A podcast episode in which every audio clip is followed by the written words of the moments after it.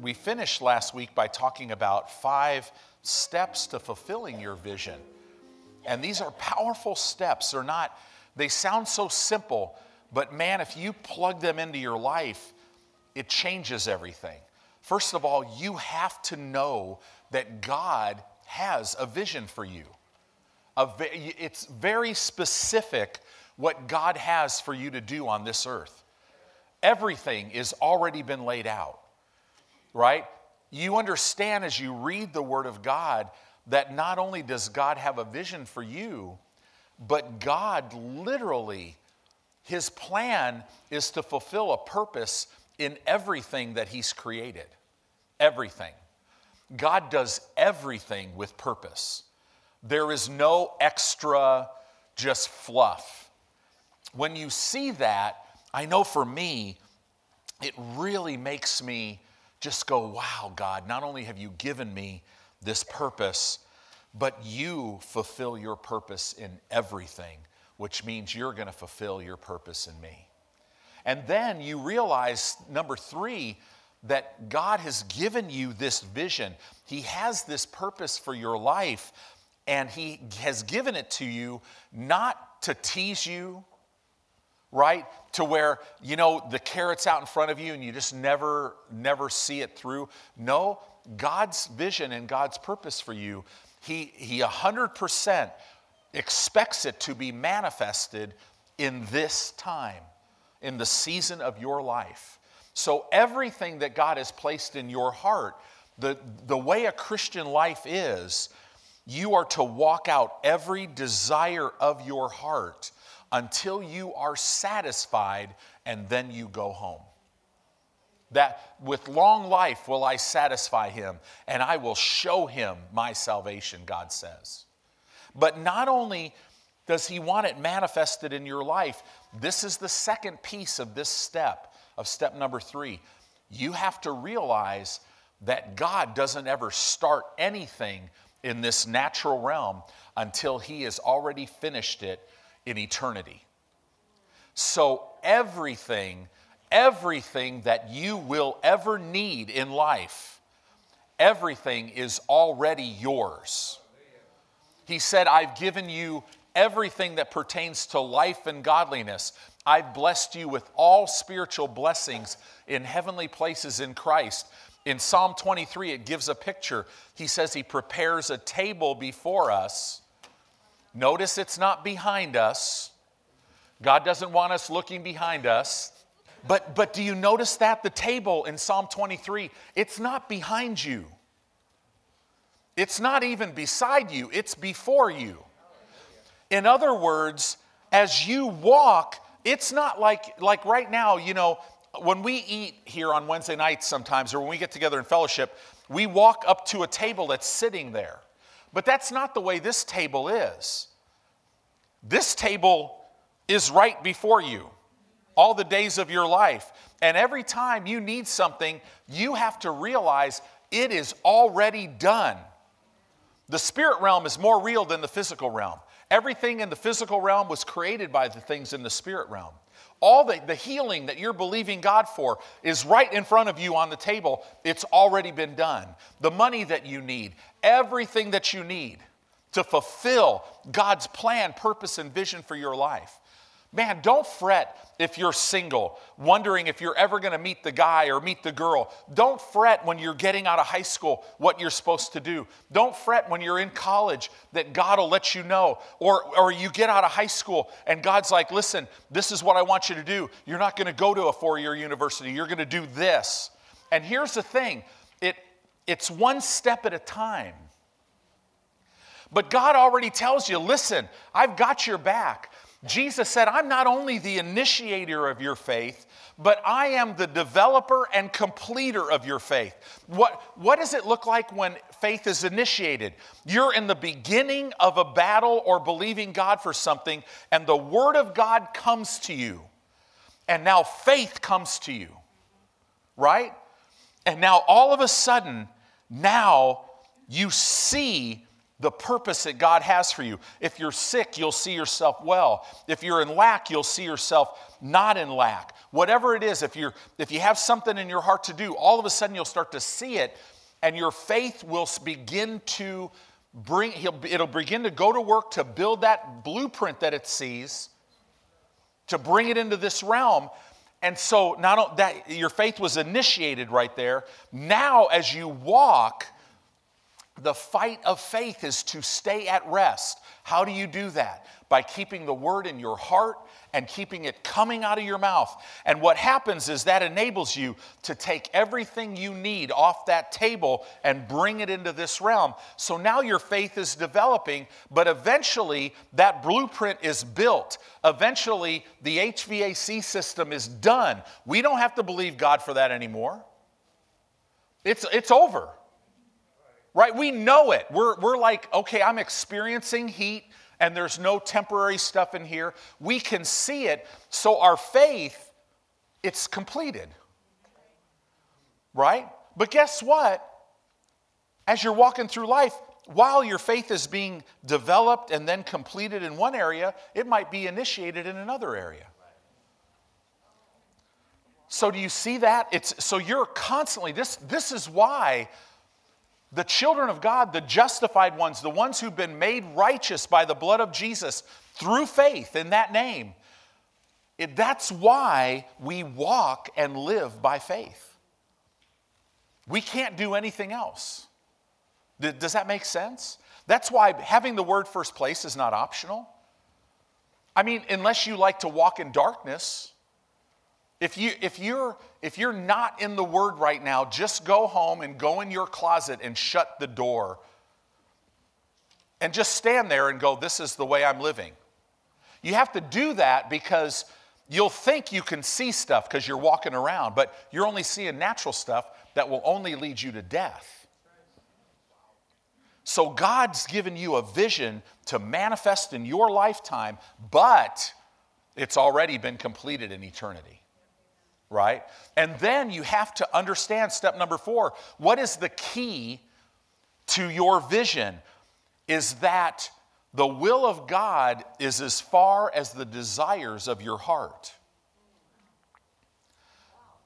That's how you know God's will for your life because you'll have this desire. As you're delighting in the Lord, He will give you the desires of your heart. They're expressions of His will for your life right? I mean, it, it, that's just the way it works. We walked in this building in 2012, and all of a sudden, a desire came up in us, and we're like, wait a minute, this is our building. Right? I mean, I mean, I see the back of my wife's head 32, over 32 years ago in church and I don't even see her face. I don't see anything but the back of her head. But yet a desire comes up and God tells me, There's your wife. And you talk about the desires of your heart. For 32 years, God's been showing me. Oh, and here's another part of Jeanette. Wow.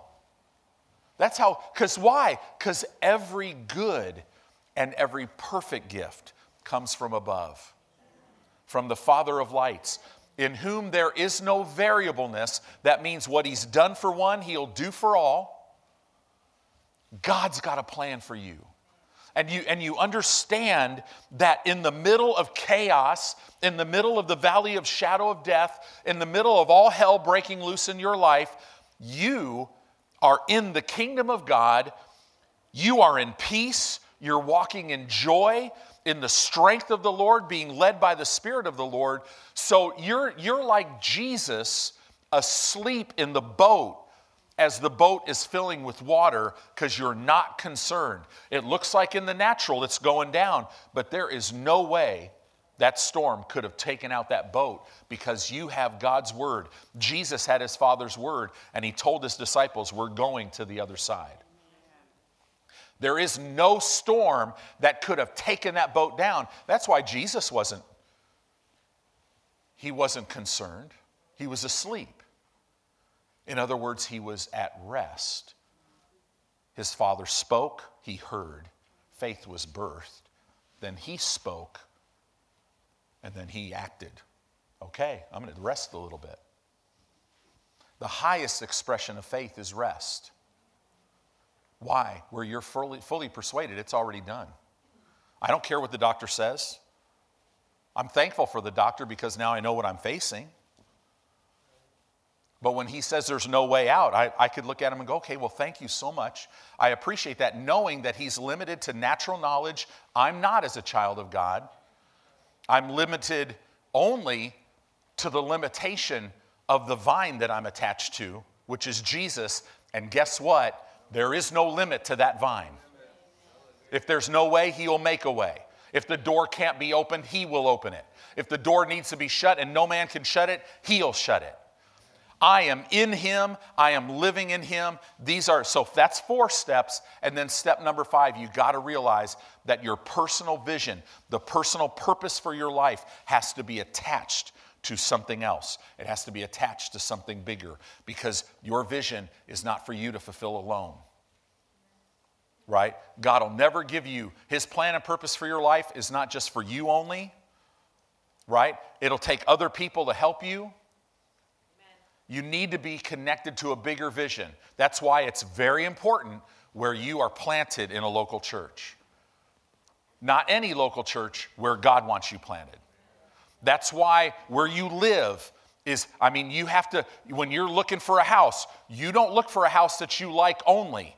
You look for a house that you like under the context of I'm going to live wherever God wants me to live right? Because I understand everything about my life has a purpose. Everything. Right? I mean, you think about this HVAC system. The Lord specifically told me what company to go for. You know how many, do you know how many times they did a job our big, as big as ours? Yeah, accounting this one, it's one. Never done a job this big. The third party inspector that looked at their work could, it was just was amazed, wasn't he? He said, this, this is amazing, the job that they did. Henry, who knows so much about HVAC stuff, would, would go down there and look and go, hey, Pastor, they're, they're really doing it right. But why? Was it just so that we can save a hundred grand and get it started early? Why did we use this company? Do you think that maybe that God had us use this company because these owners are believers and they're wanting to grow their company. And guess what? They just sowed into really good ground. And I believe they're going to see a marked increase to the point that even every employee of that company, I believe every employee of that company who does not know God will know God because it'll be so profound. See, it's not just for us. They didn't put that in here just for us. Everything that in your life, when you go to a restaurant, that server is not just there to serve you food, you are there to serve them. By, I mean, it's, it's amazing. You start to make yourself available to that, and people will not forget you. Right? They won't. Why? Because it's the presence of God that affects them. You are now living your life, fulfilling your purpose. And I'm telling you, the glorious thing about this is when you start this process, you begin to see who you are. Not who you think you are, but who you really are in Christ. That you are literally an ambassador of heaven on this earth that you are here with a purpose to fulfill and, and, to, and to expand the kingdom of God and to walk as Jesus walked so that your life would be an encouragement to other people on to walk by faith and to walk in love, to not walk in fear in any way. Right? This is what we're talking about. We have to know the will of God for our life. So, Colossians chapter 1, verse 9, turn there. So, the, if you haven't been here or if you haven't listened to these messages except one time, you, I would encourage you to go back with a notepad and your Bible, with a pen that you could write in your Bible. And for your pastor, please go get a little metal ruler so that you underline straight when you underline the scriptures so that when you're witnessing to somebody or you're teaching, you didn't like, you has scribbly lines through the words and you're like, well, I, you know, right? No, I'm telling you because this message, this message is designed to equip you to walk out your path so that the body of Christ is built up. Right? I want to encourage you to do that. Colossians chapter 1 verse 9 says this, "For this cause we also since the day we heard it do not cease to pray for you." Now this cease to pray for you is in the continual present tense in the Greek. In other words, Paul is saying to the church at Colossae, since the day I heard of it, your faith and your love for all the saints, right? We never stop praying this for you. Paul is saying by the inspiration of the Holy Spirit that he never stopped praying this for these believers who loved the brothers, walking in love and walking by faith. Look at what he prayed continually. I, I, do not cease to pray for you, and I do not cease to desire that you might be filled with the knowledge of his will in all wisdom. That you might be filled with the knowledge. This word knowledge is, is the word of coming to full discernment. This is talking about revelation knowledge because you're actually active walking in it. It's coming to full knowledge by your personal involvement filled with the knowledge what? Of his will in all wisdom. In the Amplified Version, it brings out the parenthetical Hebrew definition of the word wisdom, and that is comprehensive insight into the ways and purposes of God. God wants you filled with the knowledge of His will in all wisdom, comprehensive insight into the very ways and purposes of God. That's what He wants you. And not only that, and spiritual understanding. The Amplified Classic says this about this word and discernment of spiritual things. Do you know how many Christians are thinking that God is leading them and the enemy's leading them? They think God's speaking to them and the enemy is messing with them. We have to have discernment of spiritual things. But to do that, you have to be filled with the knowledge of His will in all wisdom, comprehensive insight into the ways and very purposes of God. Right? In other words, from this verse, we are to know God's will for our life. We're to know it. Now, am I saying you'll know all of it? Oh, no. No, you'll specifically, it's one step at a time. Remember that. You're meditating in the Word, revelation knowledge of the Word comes something is revealed about who God is, who Jesus is, and then you progress. Why? Because the Word comes up with light, shows you where you are, and it shows you your next step. And then you keep meditating, reveals who Christ is, shows you again where you are, and shows you your next step. And He'll walk you through the battlefield of life. And this is what gets us into trouble in 2022. Things move so fast, right? You, you go to Starbucks and you have to wait 10 minutes. And you're like, are you kidding me? Right? You go out, I mean, you, you want a meal. And, and I mean, now I don't even have time to make them. So there's companies that will do it for you and bring it to your house. Right? I mean, everything is instant, but not with God. So, what, what it is, is man, you get revelation. This is what happens to a lot of believers who love the Lord and who are on fire for Him. I know this because this has happened to me. It doesn't happen very much anymore. God reveals himself to you as you're meditating in his word. You, you, his word is a lamp to your feet, right? It lights your path and you step. And then he reveals himself. But the enemy, while that's happening, is throwing thoughts in your mind. Come on, you got to go. We, this, there's an open door. You got to make this happen right now. Right? God, I, I just, you know, I need to be healed right now. I, I need to, I, I, this pain has to go away right now. And then pretty soon, if you're not careful, you'll get your eyes off the Lord and you'll get your eyes on circumstances, and pretty soon you'll start walking like this. And you don't realize it, but now you're walking in your own self. And then all of a sudden, everything blows up. Thank God for His mercy. Because let's say it blows up over here, right? What do you do? Oh, shoot I got ahead of the Lord. I start meditating in His Word.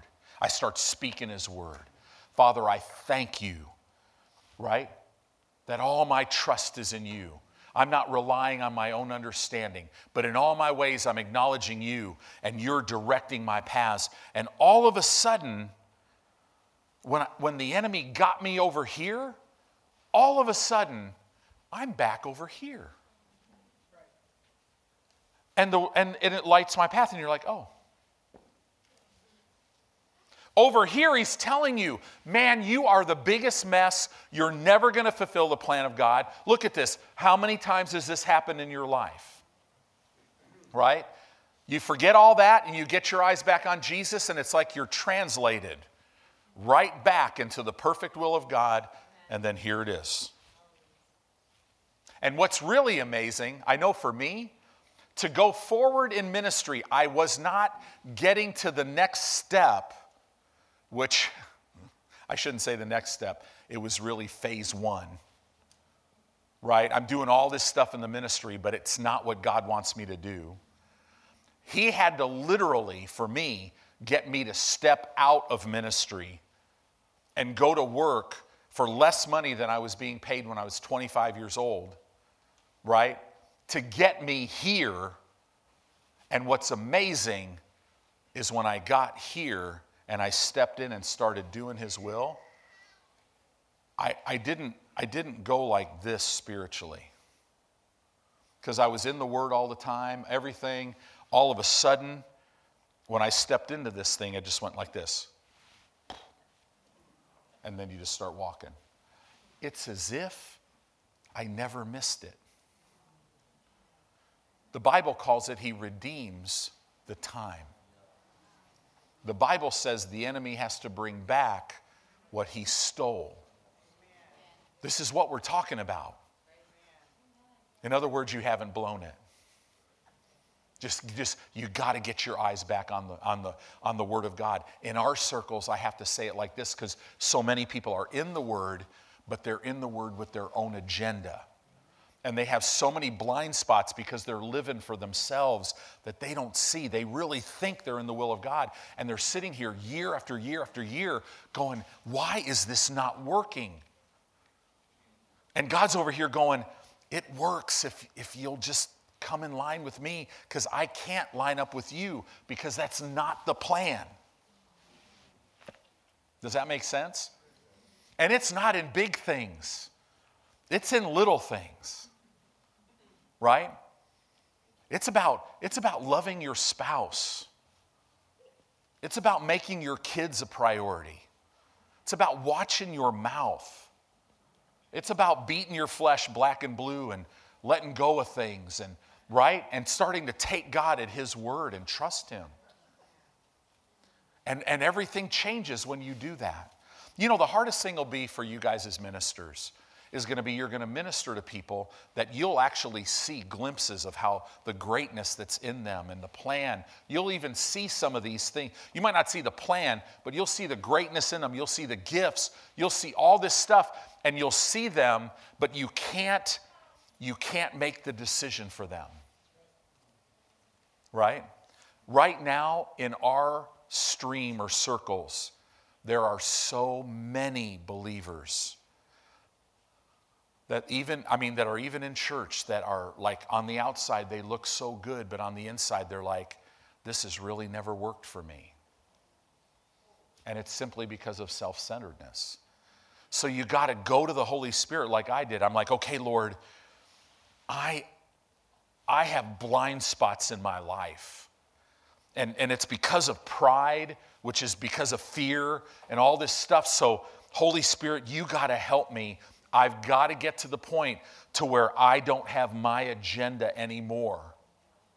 And I just, uh, whatever you tell me to do, I will do. It's like you're Paul on the road to Damascus, right? It's like, it's like I was Paul. I got knocked off the horse, but I just laid on the ground and wallowed in myself. Instead of going, Who are you, right? Here's the key word Lord, and what do you want me to do? And then get up and start walking it out. It'll all be right there for you. To just start the process. Today, no matter where you are, you might feel so far away from the plan of God. If you'll make that decision, it'll be like you're, He just places you right back here. He won't take you to step two because He wants you to complete step one. It's a glorious ride. It's a glorious ride. Ephesians chapter 5, in verse 15 and 16, says this. It says, See then, Ephesians 5, 15 and 16. See then that you walk circumspectly. So that means the Greek word circumspectly means you're looking around, you're taking heed. You're taking heed at what? Your surroundings? No, no, you're taking heed to yourself. As I'm walking, I'm taking heed. I'm looking around every arena of my life. Am I walking in love? Am I speaking right? Right? I'm, I'm, not, I'm not looking at what other people are doing. It's very simple. For other people, I just walk in love. Period. I can't do any more than that because I got to be focused on keeping my flesh under. I walk circumspectly. Be careful at people who always have a word for somebody else. Be careful of people who are always talking about the word as it pertains to other people, but not them. Right? Oh man, it's so cool that the word says this and, and he wants us to do this and that. And no, no, this is what you want to hear when you hear people talk to you. Isn't the word awesome? Man, I'm telling you, you know, God's mercy has been in my life. And as I'm walking, you know, he revealed this scripture to me and it just changed my life. And, and you know, I was able to make this adjust. I want to listen to that person all day. The person is like, well, the word says this, and other people need to do this, and other. No, no, no, brother. You are in trouble because your eyes are up too much on other people. And you're like, well, are you kidding me, Pastor? You're a pastor. Your eyes are supposed to be on other people. There's a grace for me to watch over your souls. But I stay in that grace. I pray for you all the time. I speak to God about you all the time. But my focus is never leaving Jesus because that's the only way I could keep myself, right? Paul said this I've got to keep my body under, otherwise, I'm going to preach to everybody else, and I myself would be a castaway. See, as a pastor, I can't give you what I don't have personally. I can't take you where I have not been. Does that make sense? So see then that you walk circumspectly, not as fools, but as wise, redeeming the time because the days are evil. Redeeming the time in the Greek language is talking about making the best use of your time. Do you think he was talking to us? Because we have more distractions. We have more distractions than every other generation of the church put together times 10. The NIV version, I could, I could do this. The NIV version, it's normally non informational, but in this situation, it says it really well. It, it really nails the Greek.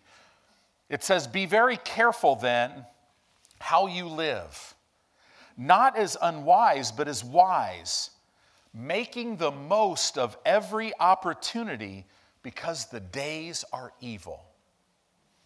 That's so important. In other words, we got to stay alert. We are the only light that will come into the darkness of some people's lives. We're the only light. In other words, we, we are not to have a bad day. Because the bottom line is, we're all okay. At the end of the day, even if the enemy takes you out early, wow. You're up in heaven and you're like, darn it, took me out early. And then you start looking around.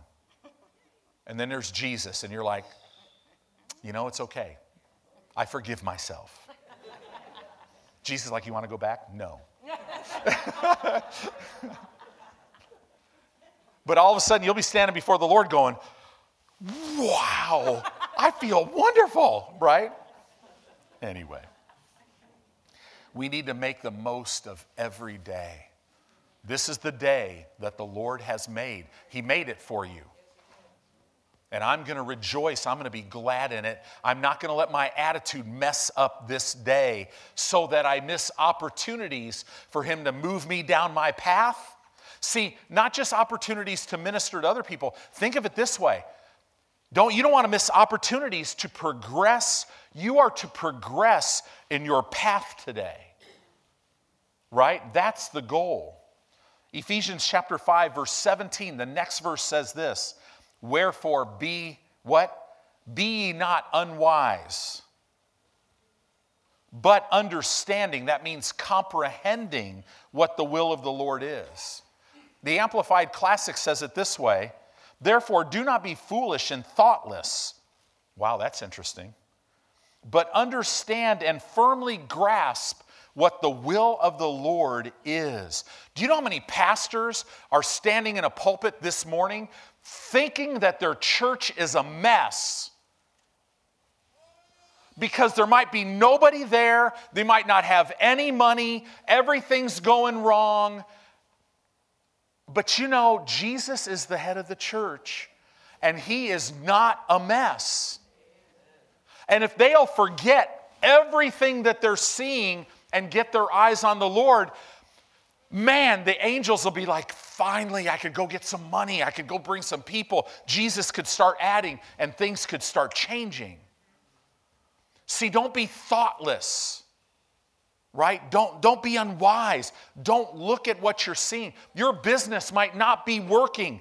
Listen, go back and go, did God call me to do this? If He did, it's already done in eternity. He's already made me the head and not the tail. I'm already above only and not beneath. So, no, Satan, I don't believe what I see. I don't, I'm not going to believe what I see out here. I believe what I see in here because this is real. This can't be changed. Gosh, we got to get this and we got to see this.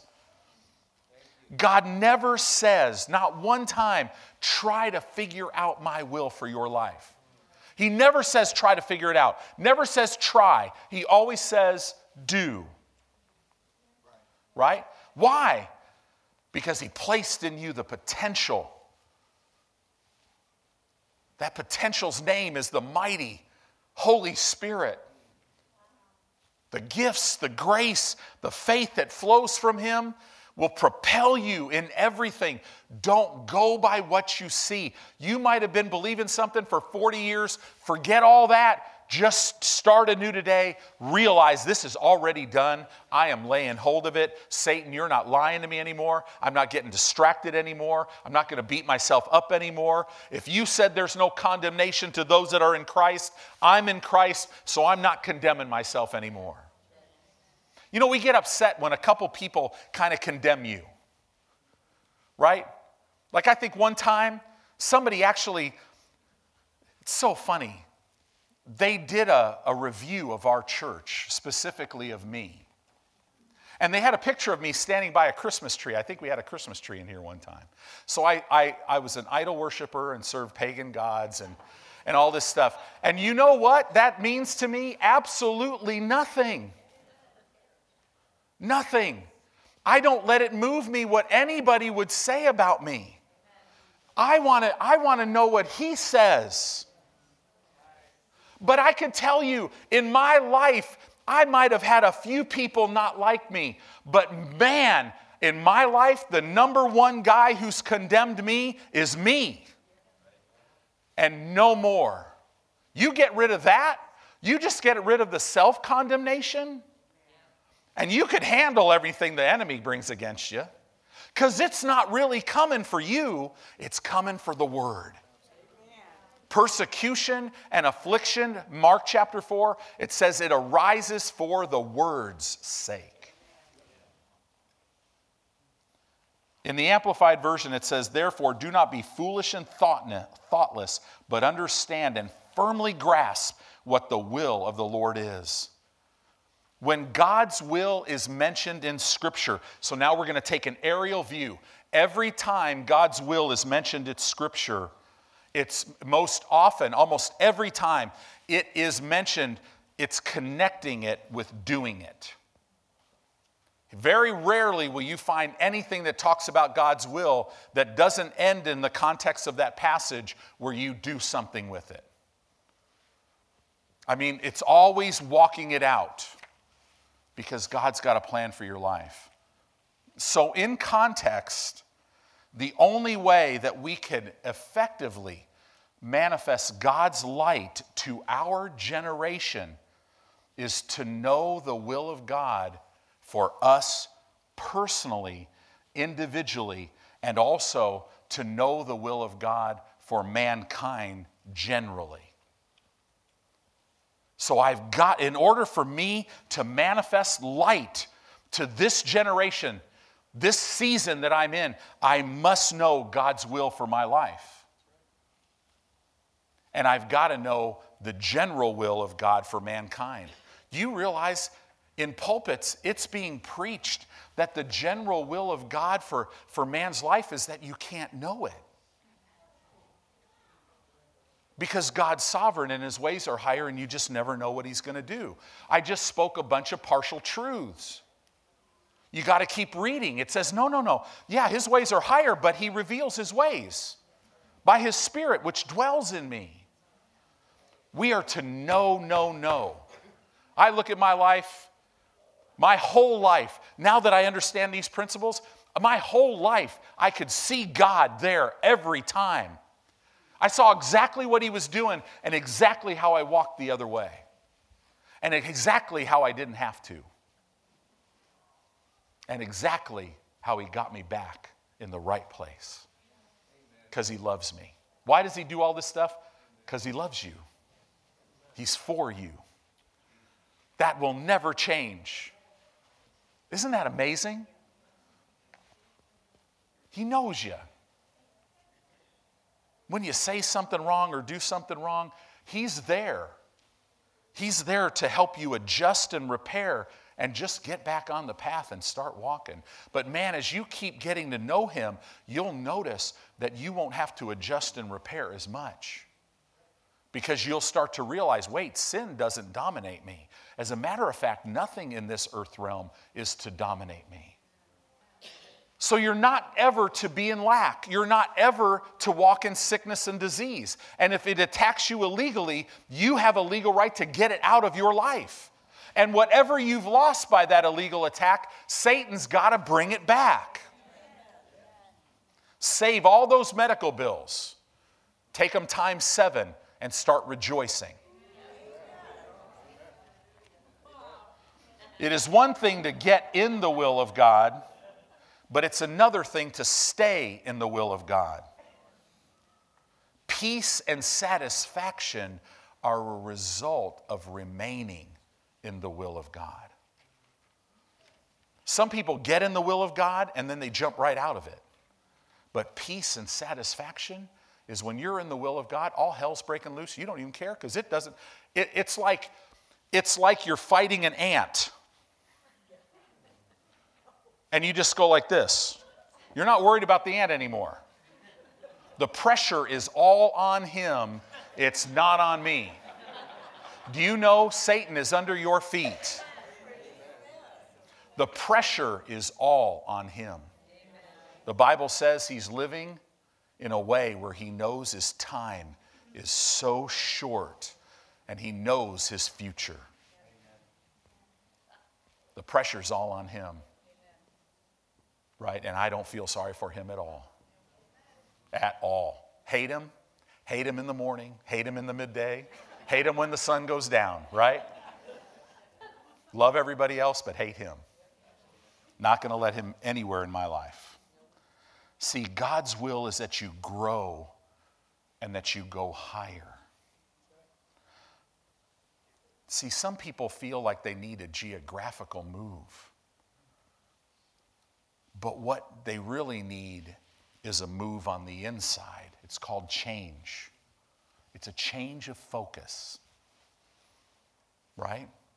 That was me. I'm always thinking, man, if I could just do this or do this or go here or go there, then forget all that.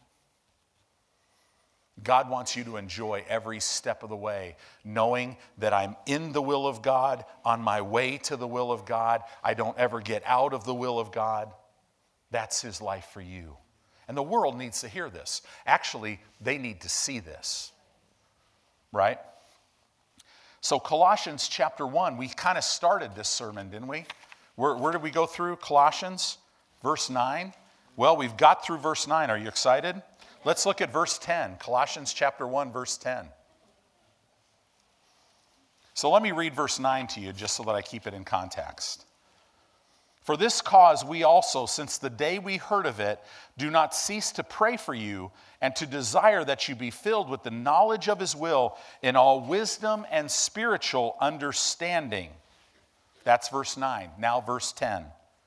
That you got to be filled with knowledge and in all wisdom and understanding, right? The knowledge of his will, that or so that you might walk worthy of the Lord unto all pleasing, being fruitful in every good work and increasing in the knowledge of God, strengthened with all might according to his glorious power unto all patience and long suffering with joyfulness. I get filled with the knowledge of His will in all wisdom and spiritual understanding so that I can walk worthy of the Lord unto all pleasing. In other words, He is just pleased with everything because I am laying hold of everything He's provided for me.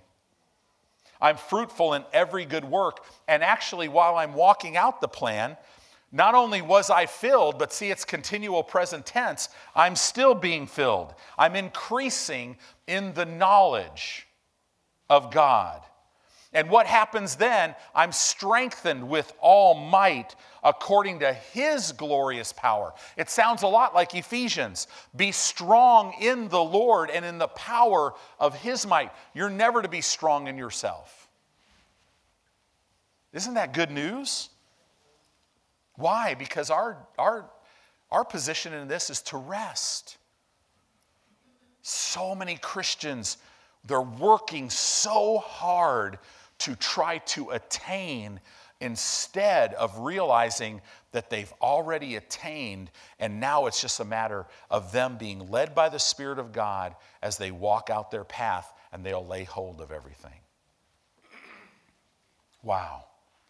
Look at, look at this verse well, let, us let's, let's instead of going there, let's. I was going to go to another translation, but let's do something else.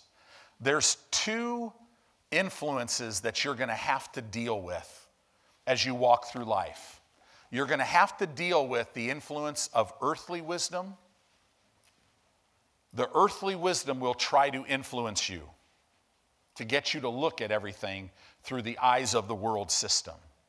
Romans chapter 12 says, don't let, don't let yourself be pressed into the mold of the world, this earthly wisdom.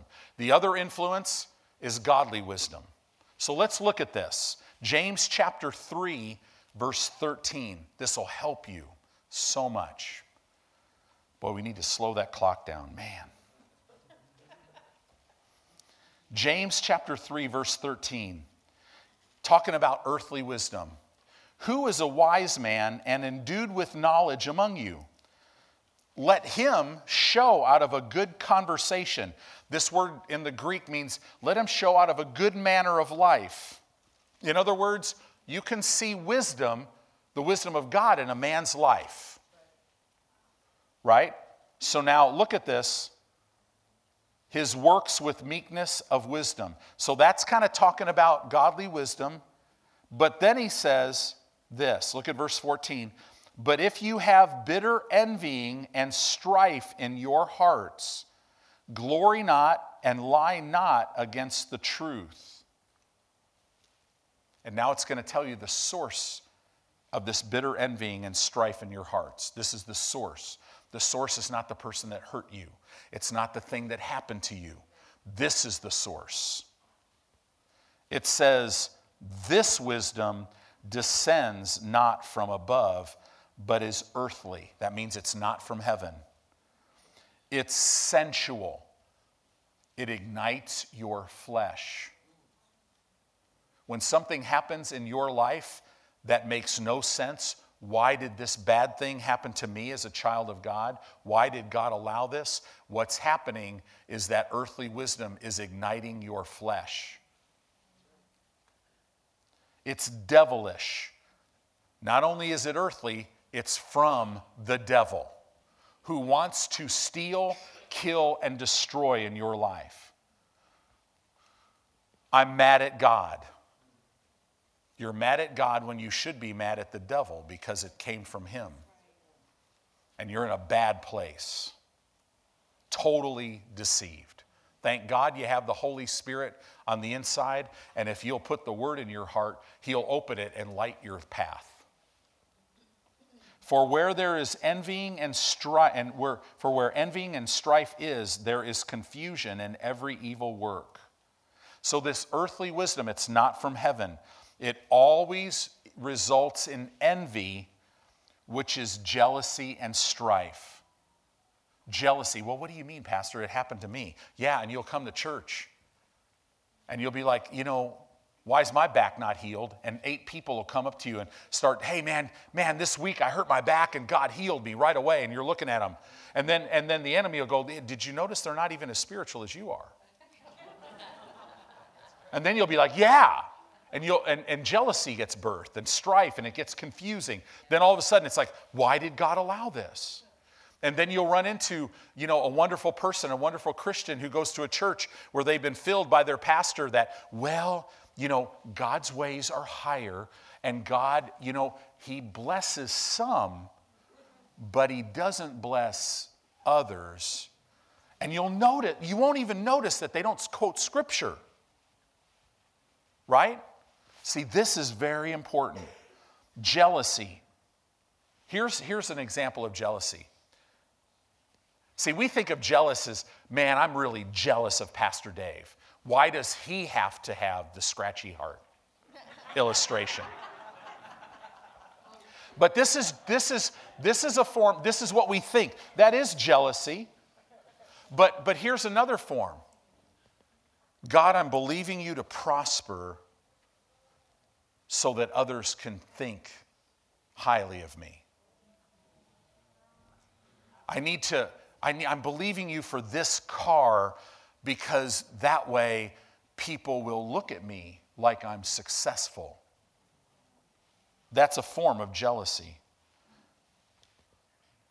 God, I'm believing you for the promotion because, you know, Joe over here has been eating my lunch and I just want to get it and, and I want to stay ahead of him. Be careful about that. This is why, as a Christian, it's like, hey, Joe, man, I'm praying for you. Because you know that the will of God is already done in your life. And the Holy Spirit's just laying it out. And Joe doesn't, God doesn't have to take away from Joe to bless you. Right? All of a sudden, Joe gets that position. And all of a sudden, what you didn't know is now Joe's working 25 hours more a week. And you are kind of under the radar. And then all of a sudden, God gives you some idea, and all of a sudden you look at the end of the year and wow, your income is double of what Joe's is, but it came from other sources. See, that's why we just, you, that's the God's ways are higher than our ways. But He'll reveal them to you. Right? Are you guys getting this? This is, this is good.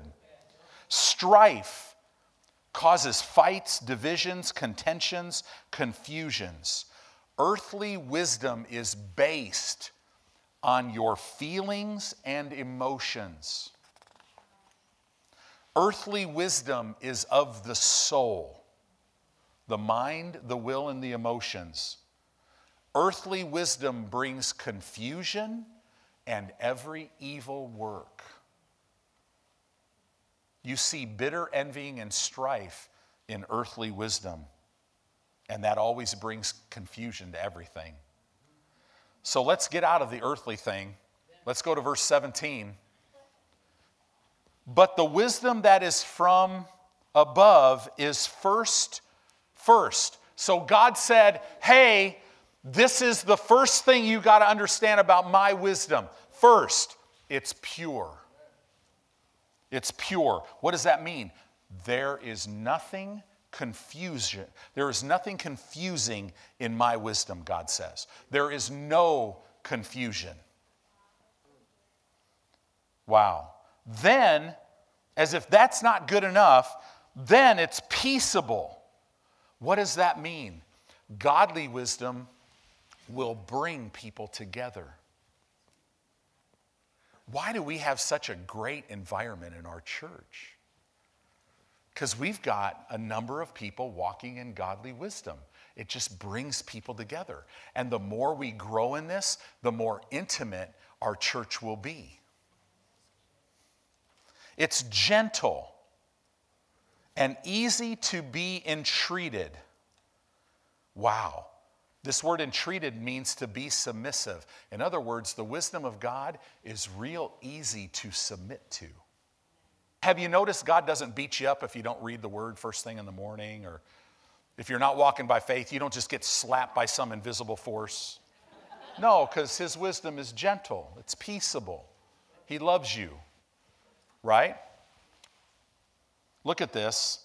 It's full of mercy and good fruits and here's another thing it's without partiality. See, the wisdom of God gives you the ability to be every man's equal. You look at everybody the same. I remember at one point early in our church, it was the first or early second year, you know, uh, I was told by a, lo- a, lovely couple that had a lot of money uh, that they wanted to get behind the purchase of a building, and if I didn't, then they wouldn't be able to support the church anymore. And we're in a cafeteria. And you know, I, I just looked at him and said, Guys, I love you so much. If you need to be part of a church where money, your, your money is going to influence, bring influence, it's not ever going to be this church. You know, like when you go into the all in event, you're going to notice you're not going to sign on a dotted line, okay, to be a member of this church, I got a tithe. No, no. Now, we encourage you to tithe. We encourage you to honor God in your finances because otherwise your whole life will be dark, the Bible says. But you'll get all the pastoral care. You know, when I'm praying for people, I pray for people that have never given as much as I pray for people that, that are big givers. Right? Well, you're sitting here going, well, wait a minute, do you look at all that? No. Nope. I just pray for people on the list. The only time I ever look at giving is with our, with our ministry staff once a year, I'll look at everything just to make sure people are tithing because we're not going to have anybody ministering the word or being, you know, having a position of a certain position without honoring God. Why? Well, that won't bring any life. And it's kind of a joke with this group of people because, you know, they honor God in their finances. That's why a lot of them, you look at their life and go, gosh, I wish I had their life. You can, right? But it's, it's without partiality. I'm telling you, with the wisdom of God, race is such an issue in the world, race becomes a beautiful thing because you could relate to every race.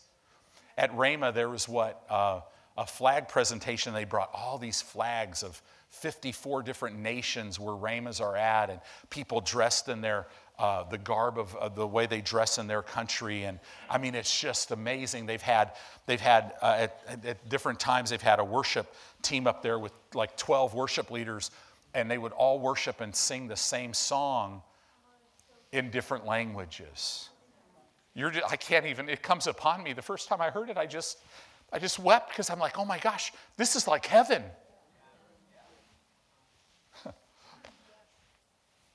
People go around seeing, yo, you're not supposed to see color. Oh, no, no, no, no, no, I see it. I love it.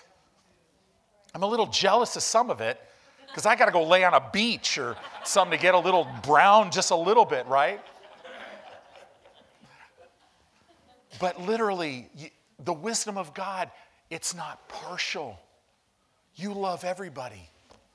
Even that person that their personality just kind of rubs you the wrong way, you're sitting there loving on them, going, That's amazing. It's wonderful.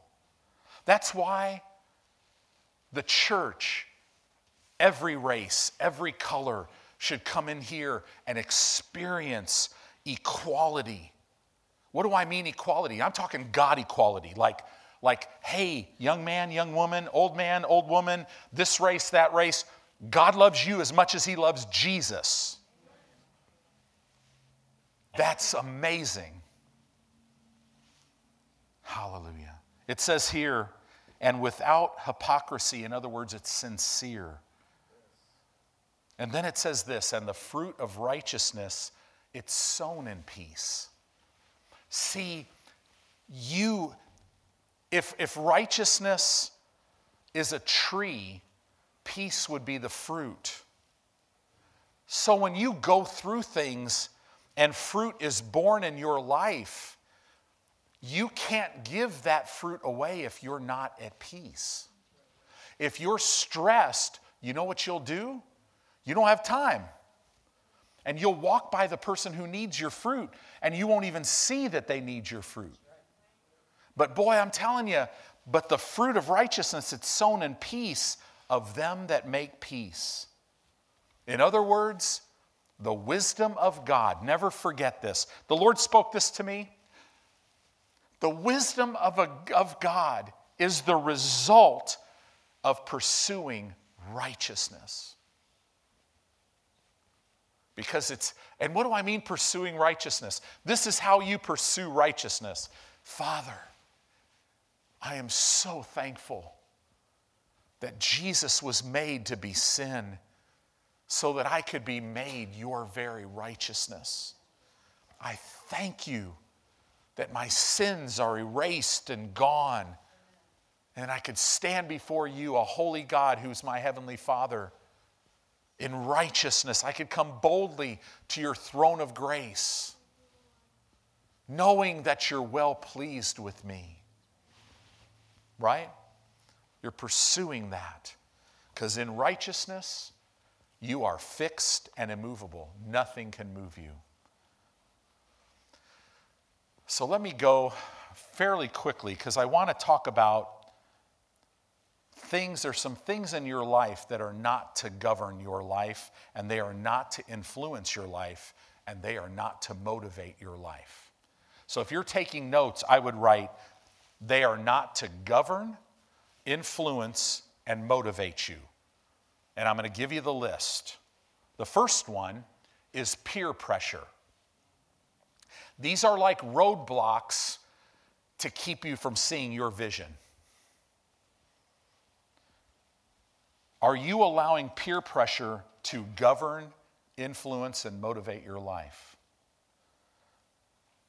And peer pressure tries to do that to every age. You don't grow out of this.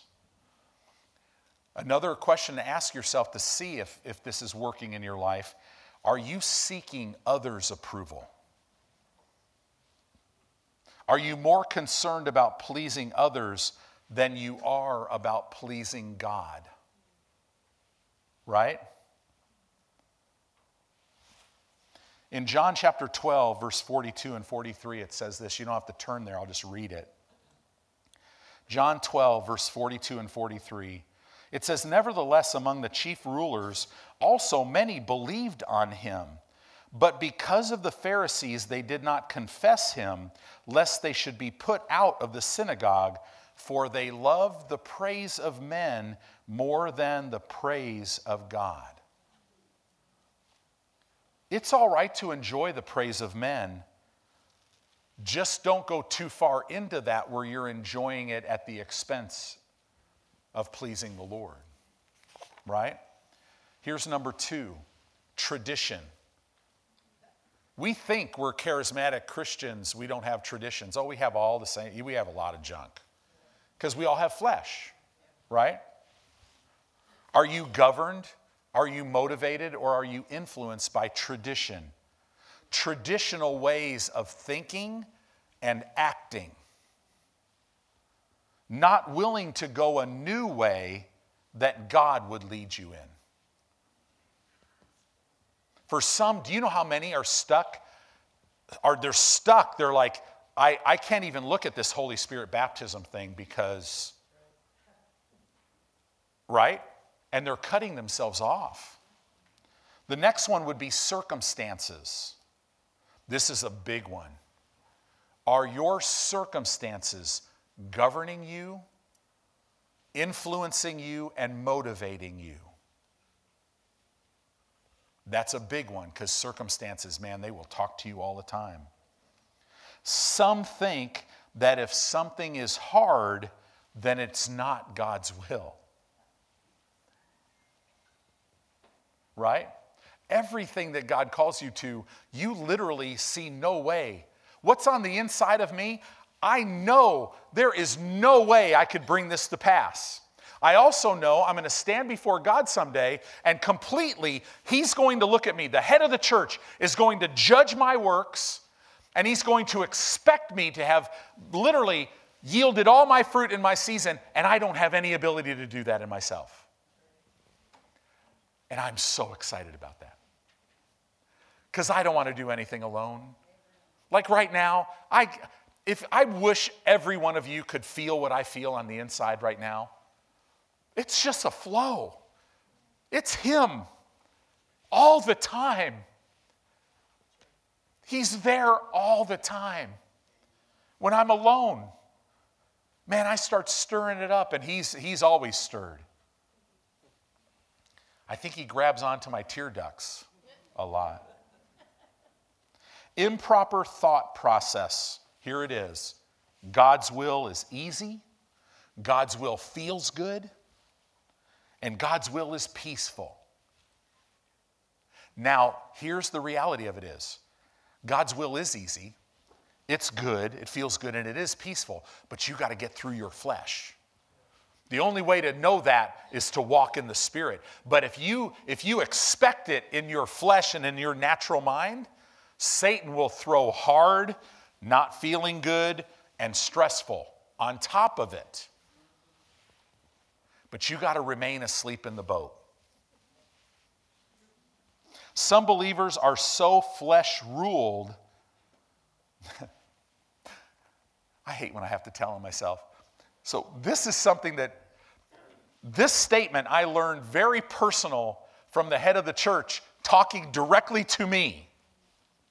Tony, you are so flesh ruled. I'm like, oh gosh, right? Some believers are so flesh ruled that they cannot tell the difference between a release in their spirit or relief in their flesh. And there's a big difference because I'm telling you, when you walk with God and you get a release in your spirit, your flesh is of non issue. You cannot determine the will of God by your circumstances. That's not how he does it. Circumstances are part of this world system, and therefore they can be manipulated by the enemy. Here's another one crisis. is crisis, is a crisis governing, influencing, and motivating your life. If you've ever been in a crisis, that's a circumstance on steroids in a negative way. Crisis is if this doesn't change, bad things happen quick, right? If you want to know about a crisis, there's a difference between a circumstance and a crisis, isn't there, Fran and Bud? Yeah, a little bit of a difference. They, but they've been through a crisis, and, they're, and, and they, they came out good, getting better every day. Satan still has to return a whole bunch of stuff. And it is coming, yes, because it's already done in the spirit realm. Some people want to do their own thing and live their own life most of the time. Am I talking to anybody? Our flesh wants to do that all the time.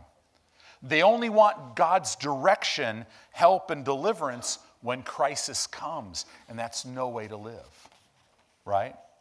The Bible says the angel of the Lord encamps round about those that fear him, that live a life of reverence, honor, and respect, and the angel of the Lord is there to deliver them. Here's another one temptation and deception, the twins. Temptation and deception. Are these things governing, influencing, or motivating your life? If there's an addiction there, we know the temptation. Man, it'll just, is it, is it motivating you? Is it influencing you, right? Is it governing you? This has been here since the Garden of Eden, right? Do we really need to read about Eve? Genesis 3 1. Now the serpent, right? The Hebrew word for serpent means snake it means tempter, and this is a real interesting meaning in the Hebrew language. It gives us a picture of one who deals with and puts thoughts in the mind. Sounds a little bit like Satan, doesn't it? He was more subtle, he was more cunning than any beast of the field which the Lord God had made. And he said unto the woman, Yea, hath God said, You shall not eat of every tree of the garden? And the woman said unto the serpent, We may eat of the fruit of the tree of the garden. But why is she talking to him? God told him, You have dominion and subdue it. She should have just said, Shut up and get out. You are way beneath me. I'm not even going to talk to you. Right? Don't ever talk to Satan unless you are saying three words at the beginning of it. It is written. Right? And then she said, But of the fruit of the tree which is in the midst of the garden, God has said, You shall not eat of it, neither shall you touch it, lest you die. The word die means, In dying you shall die. And the serpent said to the woman, You shall not surely die. See, Satan always comes against God's word. For God know, does know that in the day that you eat thereof, then your eyes shall be opened, you'll be as gods, knowing good and evil. See, Satan is always giving options. He will come to you and tell you it's okay. You don't have to read the word today. You're just too tired. You're too tired to go to church. Listen, you need more money. You need to get this, you need to work so that you can no longer be in ministry. He'll, he'll give you all kinds of options. If you're married, he'll try to give you options if you let him. Right? But, but we are to live with there's only one option. What does the Word of God say? And then, and when the woman saw, look at this, after listening to Satan, she started seeing things. In other words, Satan had planted a vision inside of her, gave her an option. It says, When the woman saw that the tree was good for food, the lust of the flesh, right? Eve had a wrong perception a distorted perception. She all of a sudden looked at this tree wrong. That it was pleasant to the eyes, the lust of the eyes. And it was a tree to be desired to make one wise, the pride of life. She took of the fruit thereof and did eat, and gave also to her husband with her, and he did eat. See, we have to see everything through the filter of the Word of God. 1 John 2, verse 16 and 17 says, For all that is in the world, the lust of the flesh, the lust of the eyes, and the pride of life, is not of the Father, but is of the world. And the world passes away, and the lust thereof. But he that does the will of God abides forever. Why am I saying this? Because you cannot be fully led by God if you are being led by something else. Do you see that? This is huge, and nothing compares to Him. So let's talk about another one real quick as we're kind of coming down the road here. Sin. Sin is a big one, it's a roadblock. Is sin governing, influencing, and motivating your life? Sin is more than an isolated action, it's a state, it's a condition. It's a spiritual force. It's a spiritual force that is full of alienation and separation from God. Now, for you as a Christian, it won't separate your relationship because you're saved, but it'll separate your fellowship. God doesn't ever want that. I'll read one scripture about this Genesis 4, verses 3 through 7. In the process of time, it came to pass that Cain brought the fruit of the ground and offering unto the Lord. And Abel, he also brought the firstlings of his flock and of the fat thereof. And the Lord had respect unto Abel and his offering. Why? Because Abel brought his first. The tithe is not 10%, it's the first tenth. Right? But unto Cain and to his offering he had no respect. And Cain was very wroth, he was very angry. And his countenance fell. And the Lord said to Cain, Look at this, why are you angry? And why is your countenance fallen?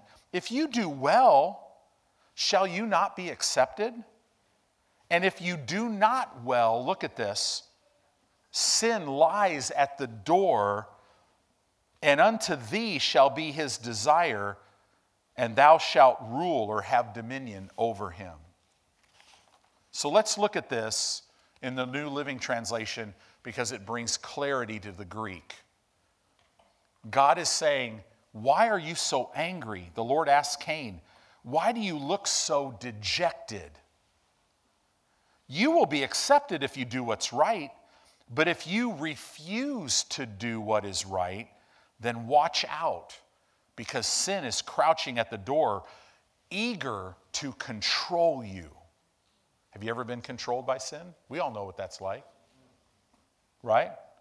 But you must subdue it and be its master. In other words, church, the dominion of sin has been broken off you. You must walk as a master of sin, never allowing it in your life. 2 Peter 2:19, man, is it okay for me to quote the NIV two times in one day? 2 Peter 2:19 says this, they promise them freedom while they themselves are slaves to depravity, for people are slaves to whatever has mastered them. We are never to let sin master us. Hallelujah. Hallelujah. I'm going to do one more your flesh. Pastor, come on, give me a break. I, I'm hungry. Okay, let's talk about your flesh. Is your flesh governing, motivating, right? You right now, influencing you? Are you thinking about the way those pancakes smell with the syrup on them and the eggs and the bacon? Oh man, extra crispy, right? You know, all that stuff. Are you thinking about that right now? Now, this service is over. 1 Corinthians 3:1 it says and I brethren could not speak unto you as spiritual but as unto carnal body ruled undeveloped even as unto babes in Christ. So Paul wrote this letter to the church at Corinth 4 years after he planted the church there. He expected them to be spiritually mature. He said, I fed you with milk and not with meat, for hitherto you were not able to bear it, and even now, four years later, you're not able to bear it. For you're carnal, your body ruled, you're being mastered by sin. You're being controlled by your flesh. You're undeveloped. For whereas there is, and this is how you know, if your flesh is governing you? Is there envy that deals with your thought life? Is there strife? It's dealing with what you say. Are there divisions? That's dealing with what you do. Are you, if you let your flesh lead you, you're gonna, you're gonna be not thinking right, not speaking right, and not doing right. Right? A baby and a child look at the world as they walk. A baby Christian and a child Christian looks at the world as they walk through life. A mature believer looks at the word as they walk through life. Spiritual growth, though, is never a function of time. So, those of us who are a little bit older, don't look at us and think we're spiritually mature because we're older. Because sometimes you could look at somebody 80 years old and they're in diapers with a pacifier spiritually because they've chosen to never develop themselves. It's not a function of time. Spiritual growth is a function of our commitment to God. Our commitment to God causes us to have a desire and a willingness to grow through God's Word. Spiritual maturity is based on the quality of spiritual development that has taken place, and there's no shortcuts. Spiritual maturity is evidenced by the degree that you walk in the love of God.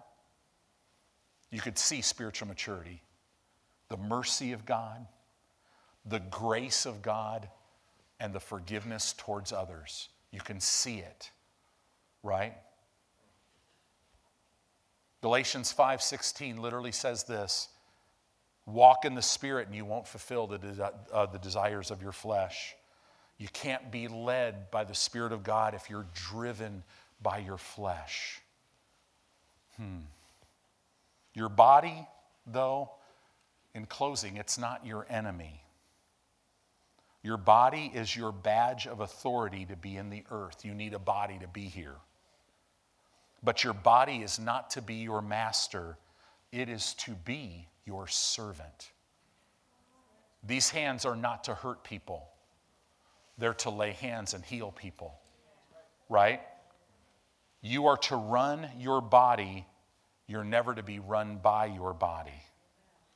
Your spirit and your renewed mind will dominate your flesh. So, carnality is a result of an undeveloped spirit, right? I haven't developed my spirit. It's a result of an unrenewed mind. You have an undeveloped spirit and an unrenewed mind, you will have out of control flesh. Right? Boy, don't even let me talk about emotions. I hope this has helped you today. Man, this is a, a, a, bucket full of treasures that will help you. There's roadblocks, guys, but the Holy Spirit knows every one of them and will lead you right through. You don't have to, you don't ever have to be blocked. He'll remove every one of them. Amen.